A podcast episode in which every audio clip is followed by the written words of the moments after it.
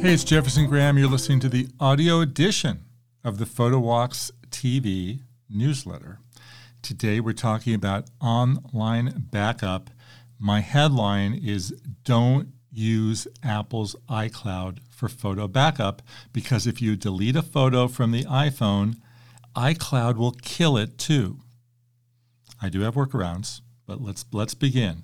So my friend Bill just returned from a family vacation in Costa Rica. He shot lots of photos and videos on his iPhone, including some killer shots of breakfasts with local monkeys. Now, no surprise that once Bill got home, he checked his iPhone storage and found that it was 98% full. Just a few more snaps and he would be totally out of room. So, what was he going to do? Well, this is what he told me. I'll just put everything on iCloud and then delete the photos and videos off my iPhone. No, no, no, that's the worst thing that Bill could do because once the images are uploaded to iCloud, the next time it scans his phone for an automatic backup, which it does every day, it will notice that the Costa Rica pictures are gone from the iPhone and in turn delete them from the cloud backup as well. So if you ever notice the fine print when you try to delete a photo, it says this item will be deleted from iCloud Photos on all your devices. So you need to know this. For pure photo backup, because of these weird rules, Apple's iCloud is about the worst place to go. Apple's help support reps told me over several calls this week that iCloud is meant for backup of your devices, not just your photo library, and as a way to have the same data available on all of your Apple devices at the same time, not just the iPhone.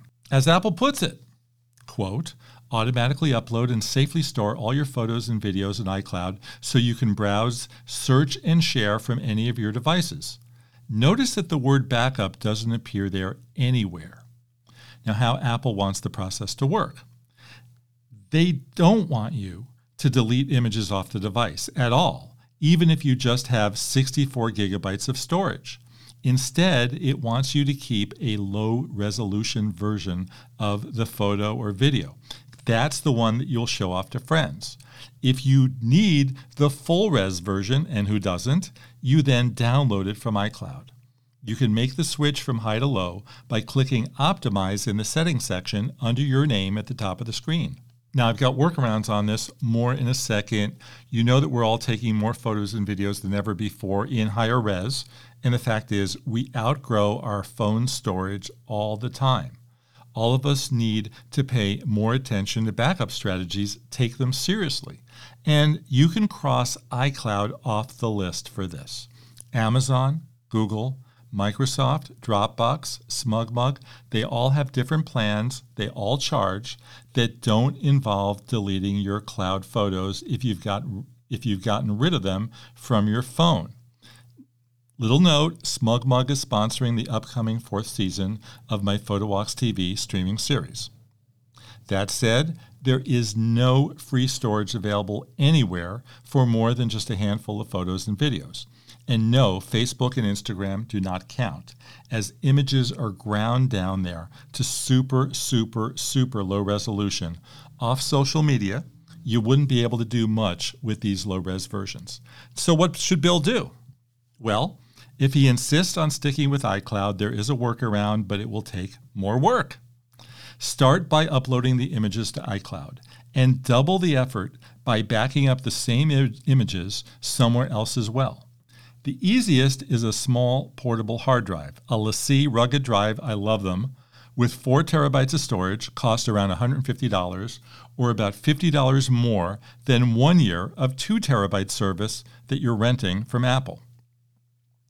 Now that we are backed up twice, confirm that all the Costa Rica images are indeed on iCloud.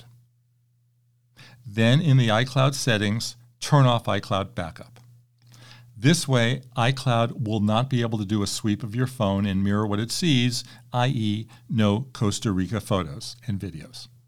After Bill takes a bunch more images, he can manually get them into iCloud by putting iCloud Backup on again. And this all happens in the settings section. Email me, photowalkstv at gmail.com for more information. Read the newsletter, jeffersongraham.substack.com. You'll see it all there. Now, the safer way. Dropbox and Microsoft charge $10 monthly for one terabyte of storage. Google charges $10 for 2 terabytes of storage, and SmugMug starts at $9 monthly with unlimited storage. Amazon also offers unlimited backup at no charge to subscribers of the $139 yearly Amazon Prime shipping and entertainment service. This plus at least one hard drive on the desk makes me feel more comfortable. Better would be one drive on the desk, one drive offsite, and online backup. And in case you're wondering, I have eight drives on my desk, several more in the closet, and I subscribe to SmugMug, Google One, and Amazon. And so that's my take on online backup. You have questions? I'd love to hear from you. I'd love to chat. You can email me, jeffersongraham at gmail, photowalkstv at gmail, or look for me on Twitter or Facebook at Jefferson Graham on Twitter. Facebook is jefferson.graham. Thank you so much for listening, and I'll be back with another edition next weekend.